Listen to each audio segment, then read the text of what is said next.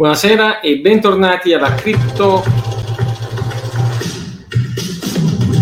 Buonasera e bentornati alla Crypto Week numero 25 del 30 luglio.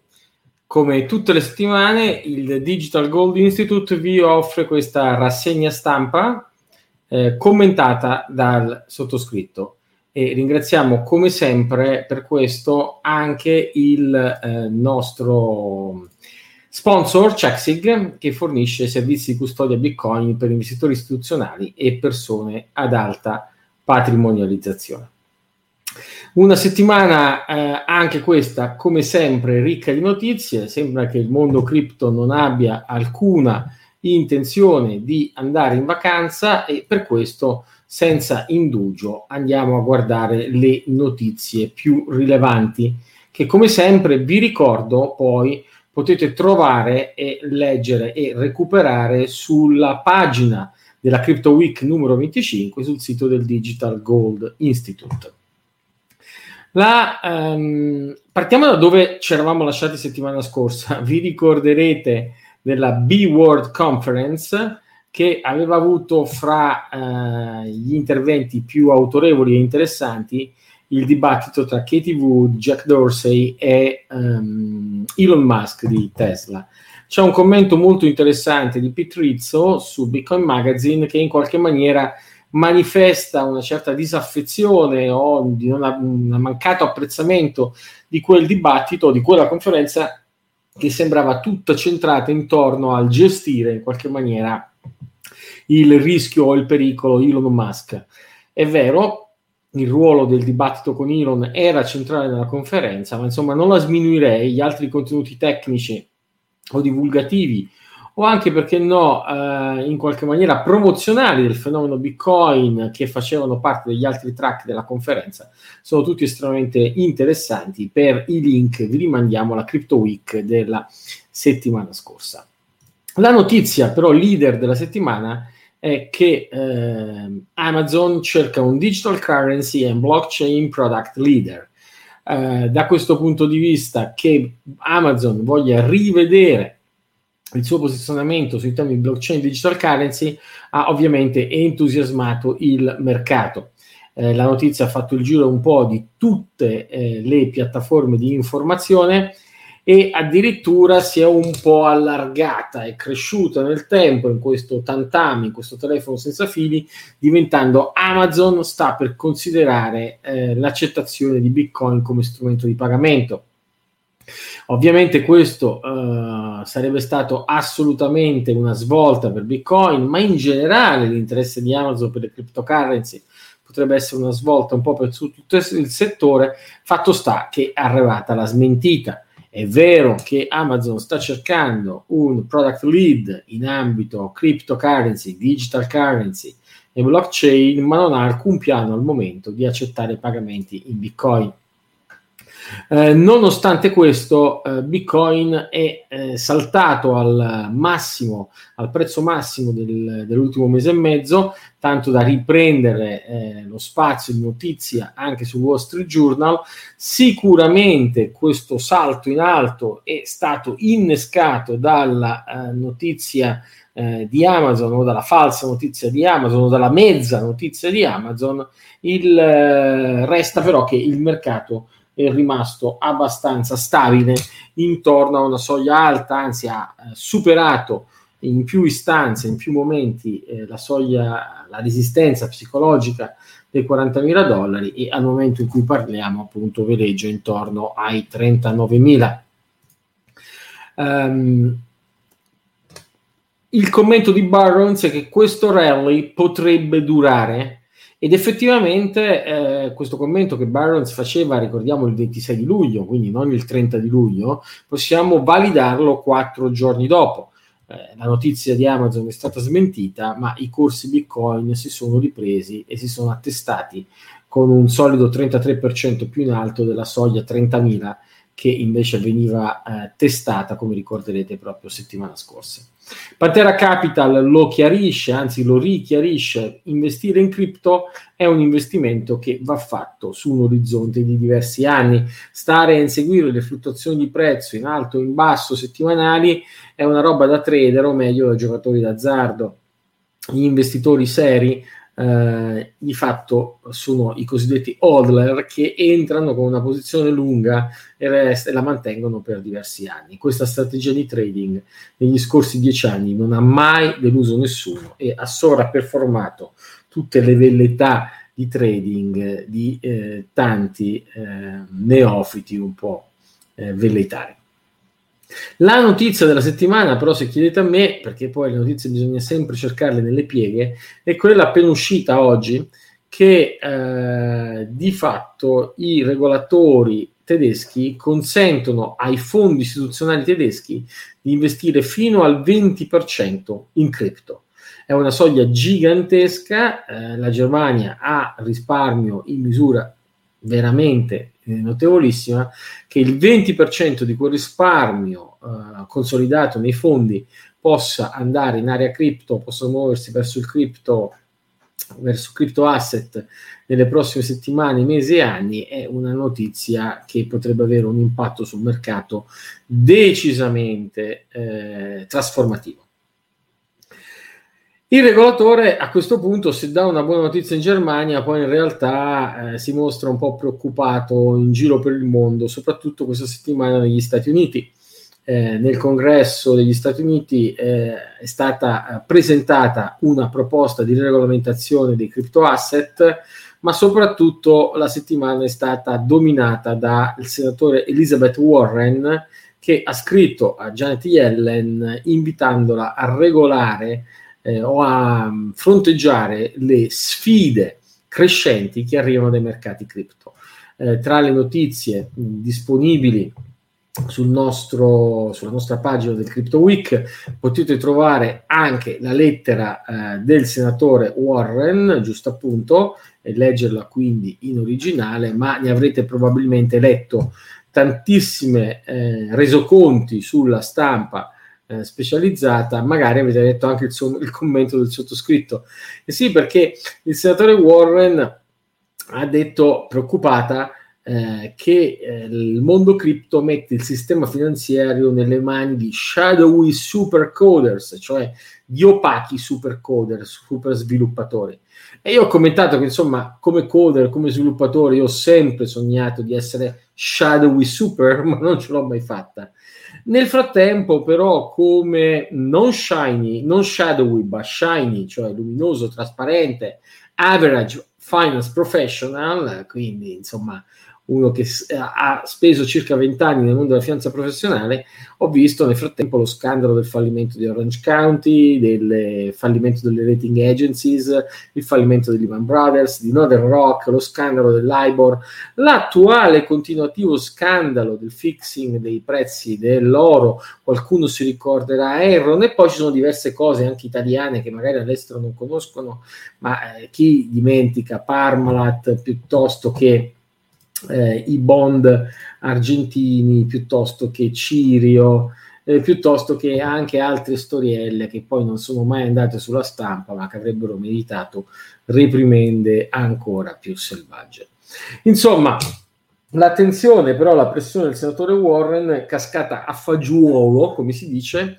eh, nel senso che poi il Senato questa settimana ha fatto proprio una audizione, un'audizione a cui ha partecipato anche la nostra amica Angela Welch, eh, che è eh, apprezzata da alcuni, non sopportata da altri, comunque nel program committee della Crypto Asset Lab Conference, lei è molto preoccupata del fatto che non si riconosca il ruolo di sviluppatori o perlomeno dei minatori come intermediari. Insomma, Angela Walsh è una di quelle che tenta di calare brutalmente la regolamentazione del mondo finanziario tradizionale sul mondo cripto e nel farlo, beh, insomma, non, non approviamo molto il suo stile. La signora, badate, ha una comprensione abbastanza lucida, veramente lucida, anzi, del sistema cripto. Quindi quando si presta delle semplificazioni o facilitazioni, l'impressione è che lo faccia con atteggiamento abbastanza aggressivo, demagogico, insomma, eh, non sembra una campionessa di onestà intellettuale, ma è qualcuno con cui si può dialogare. Sicuramente nell'altra sponda, nella sponda di comunque chi vede con scetticismo o con antipatia il mondo cripto, uh, la Walsh è una di quelle eh, più ragionevoli con cui meglio si può dialogare. Anche perché ricordiamoci che comunque bisognerà dialogare con quei buontemponi di Fat Gaffi, cioè quelli che vogliono imporre la cosiddetta travel rule alle transazioni cripto, ne abbiamo parlato nelle scorse settimane, cioè l'idea che in una transazione il mittente e il destinatario, l'originatore della transazione, il beneficiario della transazione debbano essere sempre identificati, cosa che in un mondo cripto con indirizzi che vengono sempre riutilizzati, sono nuovi e non sono nominativamente associati, è una richiesta tecnicamente implausibile, difficilmente praticabile, che avrebbe l'unico effetto di mettere fuori gioco gli intermediari autorizzati, gli intermediari più attenti all'adeguatezza regolamentare e lasciare il Far West padrone di tutto il mercato. Che i regolatori eh, stiano facendo sempre più attenzione al mondo cripto è un dato globale, come stiano reagendo le aziende ce lo racconta Blockwork e vi rimandiamo appunto a quell'articolo nel caso in cui vogliate eh, approfondire. Noi ci limitiamo a una rassegna dei soliti noti, eh, partiamo da Binance, continuano le difficoltà per Binance e se l'amministratore delegato di Binance dichiara di voler copiare Coinbase e quindi di quotarsi in maniera pubblica, deve però nel frattempo intanto eh, resistere all'attacco dei regolatori a livello internazionale e che cosa fa? Deve smettere di quotare eh, i margini di Binance in euro, sterline e dollaro australiano, eh, deve sostanzialmente smettere di operare in Malesia eh, e deve smettere di fornire futures e derivati in Germania, in Italia e in Olanda. È evidente quindi che la difficoltà eh, con i regolatori di Binance si conferma anche questa settimana, una rida di news da tutto il mondo che la vedono in affanno, tanto che lo stesso amministratore delegato di Binance ha dichiarato la sua disponibilità a abbandonare il ruolo di amministratore delegato e quindi di cercare qualcun altro più adeguato a una transizione che abbia una certa attenzione nei confronti del regolatore. Uh, un altro player in significativa difficoltà, ve lo ricorderete, nelle ultime settimane ne abbiamo parlato proprio anche settimana scorsa, è BlockFi, che quindi ci aggiorna con il suo canale Twitter sul dialogo che stanno avendo con i regolatori. Pubblicano anche sul loro sito disclosure importanti per quello che riguarda proprio il rapporto con il New Jersey Bureau of Security, col Texas State Security, con l'Alabama Security Commission, per far vedere che insomma eh, le negoziazioni e il dialogo stanno andando avanti. Ma ora i regolatori hanno messo nel mirino BlockFi, è facile, come dice eh, Preston Byrne su Coindesk, che prossimamente metteranno nel mirino la decentralized finance in quanto tale eh, la decentralized finance che ricordiamo su Ethereum non è poi decollata, anzi sta morendo a vantaggio di eh, blockchain centralizzate come Binance, ma di nuovo eh, eh, la, l'approccio di Binance alla decentralized finance sarà tanto attaccabile quanto quello di BlockFi. Uh, da ultimo, questa settimana sul fronte regolatori e aziende è circolata anche la voce che ci fosse un'investigazione in corso sui top manager di Tether è stata smentita. Eh, di fatto, comunque, Tether è rimasto stabile nonostante queste voci. Avviamoci alla conclusione guardando un po' anche la, al solito la parte di tecnologia la parte di tecnologia eh, vede una certa rilassatezza sul fronte Bitcoin, l'approvazione evidentemente di Taproot eh, ha dato un respiro di sollievo, tanto che anche Bitcoin Optech Newsletter non ehm, ha notizie particolari questa settimana. Eh, e allora ci affidiamo eh, non solo, eh, rilanciamo non solo la loro selezione delle domande più interessanti da Bitcoin Stack Exchange, da cui i tecnici possono imparare molto, ma soprattutto la serie a cui ci siamo affezionati, Preparing for Taproot, cioè prepariamoci a Taproot, impariamo a usarlo. E sì, perché questa settimana gli amici di Bitcoin Optech ci segnalano una serie di notebook Jupyter, quindi scritti in Python, che si possono utilizzare proprio per comprendere meglio come funziona Taproot. E il modo migliore di comprenderlo è evidentemente usarlo. Quindi è uno sforzo in tre sezioni,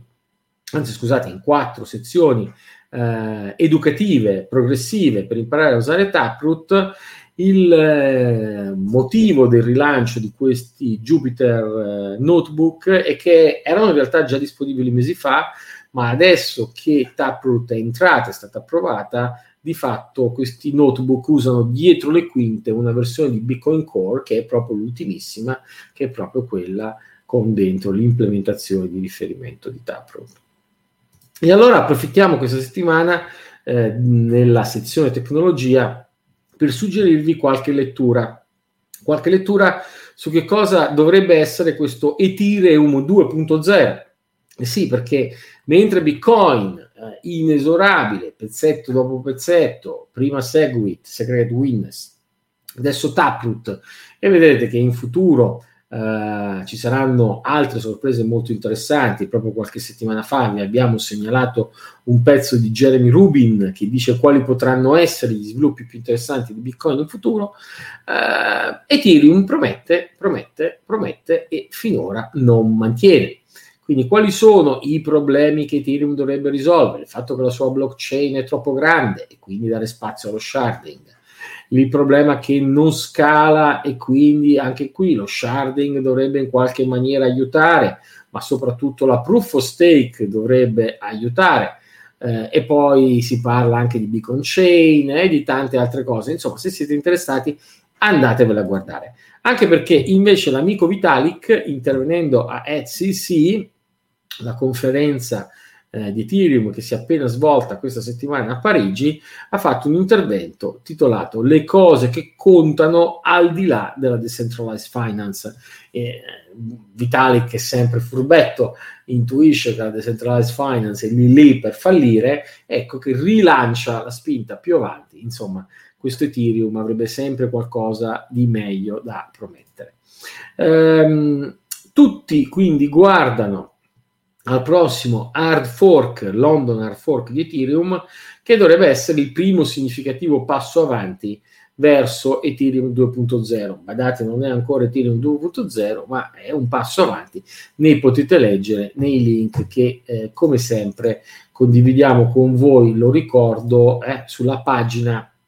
della Crypto Week numero 25 sulla pagina della Crypto Week del 30 luglio che trovate sul sito del Digital Gold Institute. In particolare un altro articolo tecnico per chi vuole comprendere cosa sta accadendo uh, sul lato Ethereum è quello eh, che spiega, è quello di Consensus, che spiega un po' meglio cos'è la eh, Ethereum Improvement Proposal 1559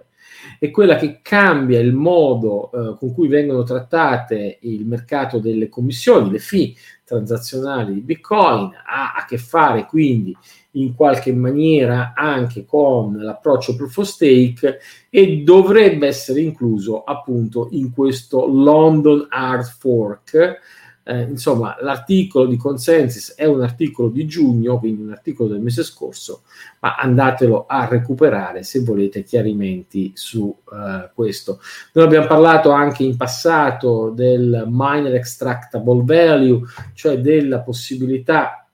che in qualche maniera ehm,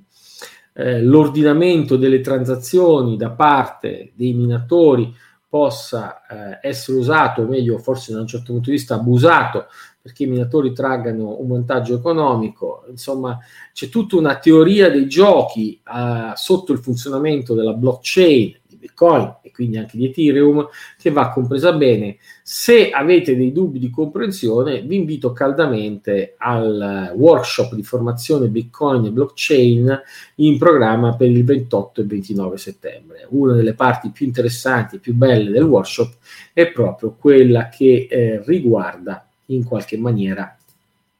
il, um, come viene creato uh, il consenso distribuito, cosa c'entra la blockchain con il consenso distribuito e in generale una vista su tutta l'architettura da teoria dei giochi che uh, di fatto rende l'esperimento Bitcoin e in seconda battuta Ethereum sostenibile, o meglio aiuta anche a capire perché l'esperimento Ethereum non sembra poi così sostenibile.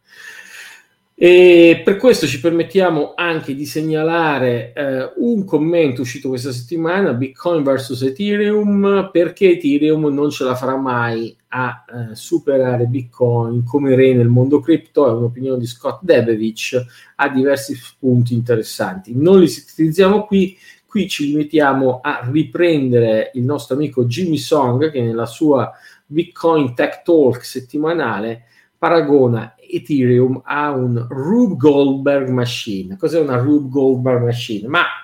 forse ve lo ricorderete, nei cartoni animati sono quelle macchine complicatissime create da scienziati pazzi che fanno in maniera estremamente complicata cose che sarebbero naturalmente nativamente molto molto semplici. Cioè, insomma, Ethereum oggettivamente è una piattaforma che complica cose semplici. Decentralized finance, bah, non è decentralized, è centralized, ma ce l'abbiamo già una centralized finance. La decentralized finance di Ethereum non è sostenibile. Insomma, leggete il parere eh, dell'amico Jimmy Song, che è sempre eh, interessante, e badate che Jimmy Song segnala anche un altro seminar program, il seminar program di eh, Chain Code, che se dopo aver fatto uh, la formazione su Taproot avete appetito, beh, questa è ancora più sfidante o più interessante, ma sicuramente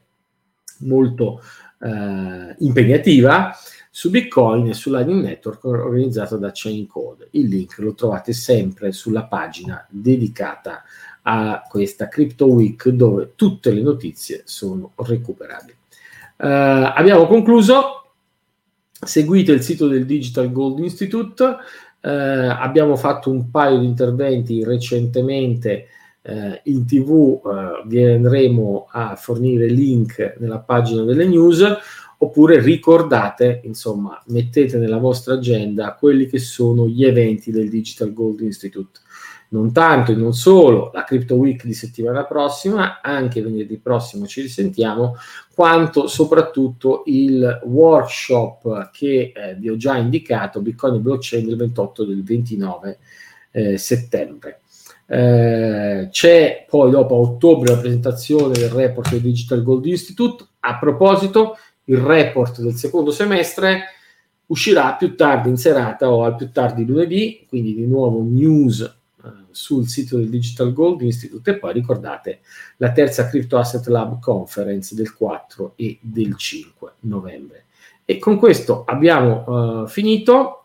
Eh, per questa settimana eh, siamo stati un po' più leggeri e veloci. Eh, anche noi, insomma, abbiamo da andare in vacanza, ma non vi preoccupate, non vi lasciamo in realtà se riusciamo per tutte le vacanze estive, continueremo a commentare quello che accade, specialmente nella misura in cui quello che accade sia eh, interessante o rilevante per il mondo cripto e per i nostri bitcoin. Quindi buona settimana a tutti, buon weekend, buona estate e ovviamente buon bitcoin a tutti.